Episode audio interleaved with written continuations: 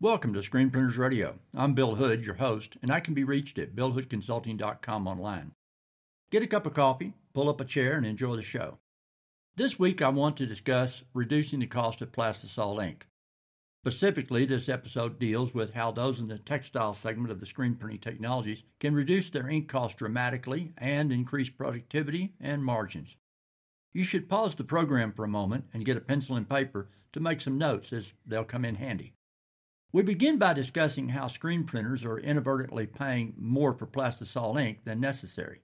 And then we're going to be considering how you can cease using a multiple stroke printing technique and get the opacity that you want with just one print stroke.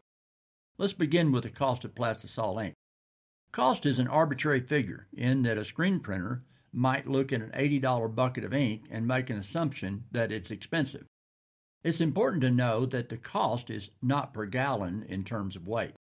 Manufacturers purchase all raw materials by weight and they mix by weight. The ink is sold to distributors by weight and it's shipped by weight. So a gallon of white ink that uses titanium white for pigment will weigh more than another color made with a pigment made from, say, carbon black. What you're paying for is the price of the components at the manufacturing stage, a margin to the manufacturer and distributor, as well as the shipping cost, which will undoubtedly be more to ship the heavier ink. Most screen printers do not factor into their assumption that the cost is the number of prints produced. For example, most screen printers will never price their printing based on the amount of ink used in each print. However, one should consider the number of possible prints when comparing different inks. If you can get 1,200 prints from an 8.4 pound container of ink A and only 800 prints from 8.4 pounds of ink B, then ink A has more value. And in the case of our two example inks used here, if ink A were $80 for 8.4 pounds and ink B were $70 for 8.4 pounds, then ink A would cost less per print. While you may think that there's a $10 savings on ink B, the fact is that you're paying the equivalent of $105 for the same quantity of ink B as you're paying for $80 for ink A in terms of the cost per print. Why is this true? Because each of the 1,200 prints using ink A at $80 have a cost of 0.066 cents each, where the same number of prints using ink B at $70 would cost 0.0875 cents each per print. And 1,200 prints using ink B would cost you $105. The formula is ink A at $80 divided by 1,200 prints equals 0.066 cents per print. 1,200 prints at 0.666 per print equals $80. And ink B at $70 divided by 800 prints equals 0.0875 per print. 1,200 prints at 0.875 cents per print equals $105. The bottom line is that you should not base your assumption strictly on the price tag. Do your research and find the true cost of the ink per print and keep your well earned money in your pocket. Now let's move on to a discussion about eliminating multiple strokes and flashing. Making fewer strokes will result in using less ink and reducing your ink cost per print. Also, making fewer strokes increases your productivity and your revenue per hour. I know that you don't want a thick deposit of ink, and you do want a softer hand. This technique will yield a thinner deposit of ink than you're getting with your print flash print flash technique and provide for a softer hand. First, let's assume that you're attempting to print a white plastisol ink on a black jersey knit garment made of ring spun cotton. Your mesh is 110 threads per linear inch with threads that are 71 microns in diameter with a mesh thickness of 114 microns. Your stencil is a liquid emulsion and coated with an emulsion over mesh ratio of 6%, giving you a total stencil thickness of 120.85 microns. Your ink cost per print is 0.06 cents each. You make the first pass, which lays down an ink deposit of 120.85 microns. Of course, some of the ink went into the wales of the material and wrapped around the threads of the substrate. However, if your fill blade and squeegee stroke were correct, you probably have approximately 90 microns of ink sitting on top of the substrate. To find this, you can take a measurement using a thickness gauge and measuring the unprinted material and subtracting that measurement from the printed material. You should do several readings and find an average to provide for a more accurate reading. Your results may vary a bit from mine. I should also explain that when measuring a woven or a compressible fabric, you need to use a thin plastic shim between the probe of the thickness gauge and the material, printed or not, to achieve a more accurate reading. You inspect the print and you think, this isn't opaque enough. It needs perhaps 20% more opacity to be right. So you flash the first coat and make a second pass. This second pass laid down another 120.84 microns of ink and you now have a total of 210.84 microns of ink on top of the material after adding the first flash deposit of 90 microns sitting on top of the substrate.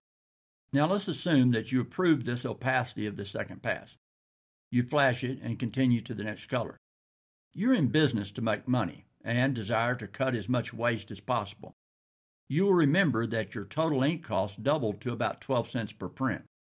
And hopefully you remember when you had that thought, this is not opaque enough, it needs perhaps another 20% opacity to be right.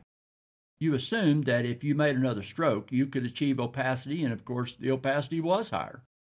But you did not need another 120.84 microns of ink. You only needed 20% more opacity, not 100% more opacity. That extra ink that you printed with a second stroke amounted to approximately an 80% waste of ink, and the cost of that ink came out of your margin, or profit if you refer to it like that. No matter how many prints you make in an hour, or whether you're printing manually or on an auto, you should be concerned about keeping as much profit as possible in your pocket. Let's see what we can do to cease wasting that extra 80% of our ink. We know that our ink deposit of 120.84 microns was not opaque enough, and we thought that we needed 20% more to have the right opacity. But that is not 20% of the original ink deposit, because we know by measurement with a thickness gauge that we ended up with only 90 microns on top of the material. With simple math, we know that 20% of 90 microns is 18 microns, not 120.84 microns of ink. All we need to do now is find out how to build the proper stencil that will lay down the correct ink deposit in a single stroke and not have to make that second flash. To find the correct stencil thickness, we add this 18 microns to our original stencil thickness of 120.84 microns and conclude that 138.84 microns should give us the opacity that we want. And from there, we can build a standard operating procedure for achieving the same results on any job with the same white ink on a similar black substrate. There's a good chance that you'll have another job coming up that's similar. In the future, we want to build a stencil that is close to 138.84 microns as possible. We know from researching the mesh specification guide from our mesh manufacturer that a 100 thread per inch 80 micron thread mesh has a thickness of 132 microns. And if we add another 7 microns of the emulsion, we will have a wet ink deposit of 139 microns. The difference in total ink deposit is 71.84 microns, which decreases the overall ink thickness by 41.07% and provides a softer hand. And yes, that's a 41% decrease in your ink cost. You remember that your total ink cost doubled to 12 cents per print with the print flash print flash technique.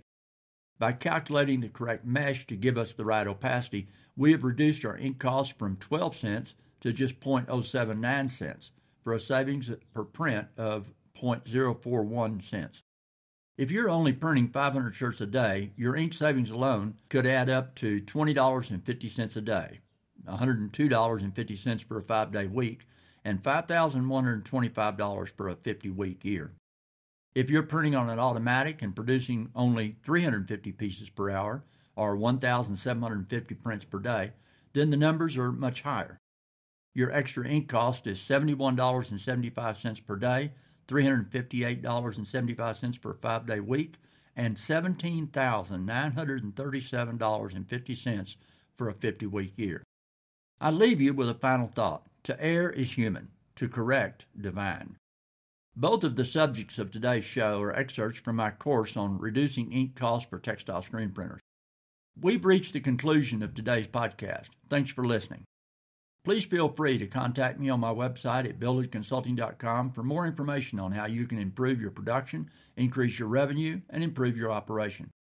We can help you become more efficient, effective, and economically viable. You've been listening to Screen Printers Radio. Visit our website at screenprintersradio.com online where you can find our archive of past episodes, leave your comments, and submit your requests for the subject of a future show. We'd love to hear from you. We depend on your donations to keep Screen Printers Radio online. Please consider donating on the website to show your appreciation for our service. Thank you. I'm Bill Hood, and may all your impressions be great.